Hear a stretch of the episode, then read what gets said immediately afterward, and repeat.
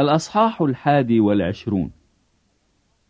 ولما انفصلنا عنهم أقلعنا وجئنا متوجهين بالاستقامة إلى كوس وفي اليوم التالي إلى رودس ومن هناك إلى بترا فإذ وجدنا سفينة عابرة إلى فينيقيا صعدنا إليها وأقلعنا.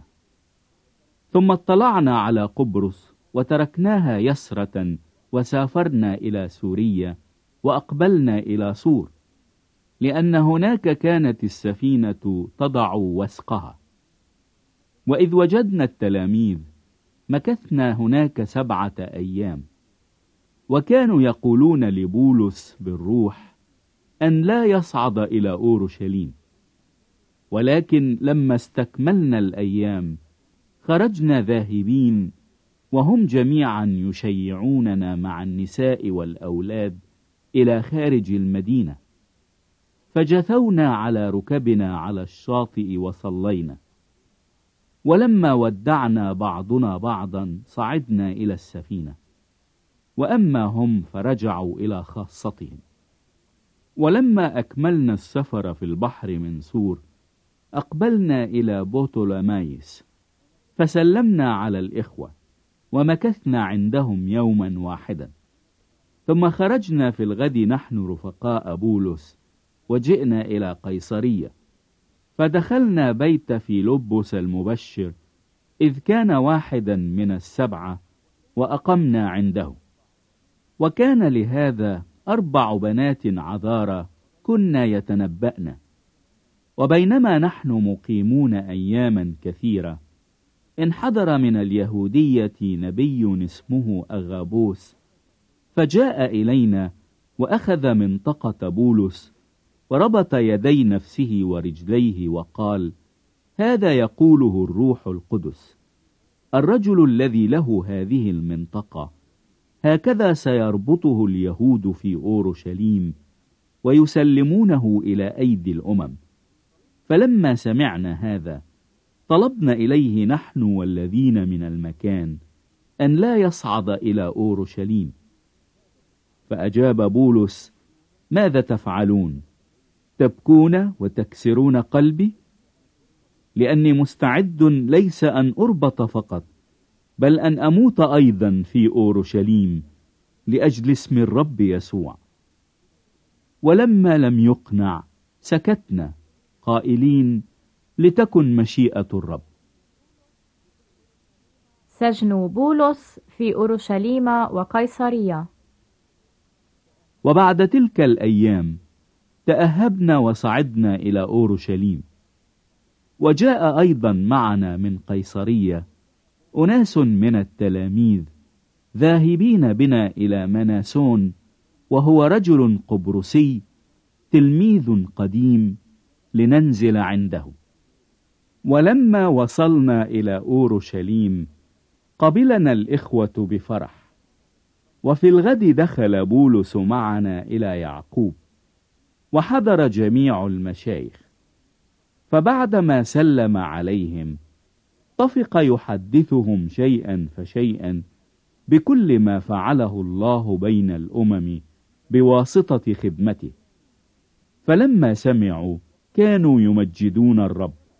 وقالوا له أنت ترى أيها الأخ كم يوجد ربوة من اليهود الذين آمنوا وهم جميعا غيرون للناموس وقد أخبروا عنك أنك تعلم جميع اليهود الذين بين الأمم الارتداد عن موسى قائلا أن لا يختنوا أولادهم ولا يسلكوا حسب العوائد فإذا ماذا يكون؟ لابد على كل حال أن يجتمع الجمهور لأنهم سيسمعون أنك قد جئت. فافعل هذا الذي نقول لك. عندنا أربعة رجال عليهم نذر. خذ هؤلاء وتطهر معهم وأنفق عليهم ليحلقوا رؤوسهم. فيعلم الجميع أن ليس شيء مما أخبر عنك بل تسلك أنت أيضا حافظا للناموس. وأما من جهة الذين آمنوا من الأمم فأرسلنا نحن إليهم وحكمنا أن لا يحفظوا شيئا مثل ذلك سوى أن يحافظوا على أنفسهم مما ذبح للأصنام ومن الدم والمخنوق والزنا.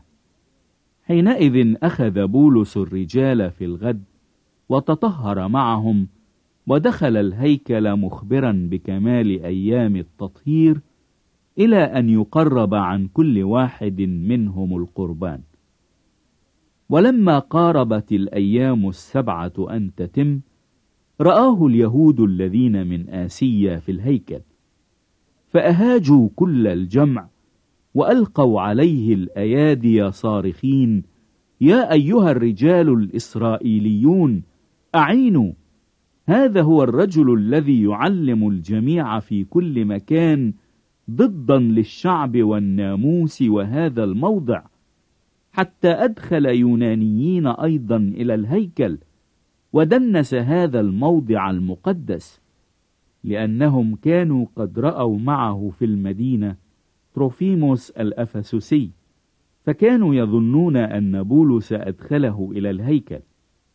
فهاجت المدينة كلها وتراكض الشعب وأمسكوا بولس وجروه خارج الهيكل وللوقت أغلقت الأبواب. وبينما هم يطلبون أن يقتلوه نما خبر إلى أمير الكتيبة أن أورشليم كلها قد اضطربت. فللوقت أخذ عسكرا وقواد مئات وركض إليهم. فلما رأوا الأمير والعسكر كفوا عن ضرب بولس. حينئذ اقترب الأمير وأمسكه وأمر أن يقيد بسلسلتين وطفق يستخبر ترى من يكون وماذا فعل. وكان البعض يصرخون بشيء والبعض بشيء آخر في الجمع.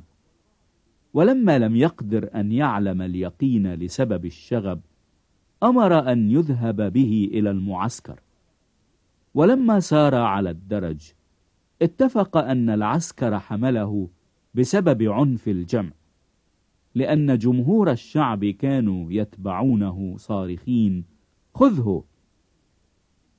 وإذ قارب بولس أن يدخل المعسكر قال للأمير أيجوز لي أن أقول لك شيئا؟ فقال أتعرف اليونانية؟ أفلست أنت المصري؟ الذي صنع قبل هذه الأيام فتنة وأخرج إلى البرية أربعة الآلاف الرجل من القتلة؟ فقال بولس أنا رجل يهودي ترسوسي من أهل مدينة غير دنية من كيليكية وألتمس منك أن تأذن لي أن أكلم الشعب.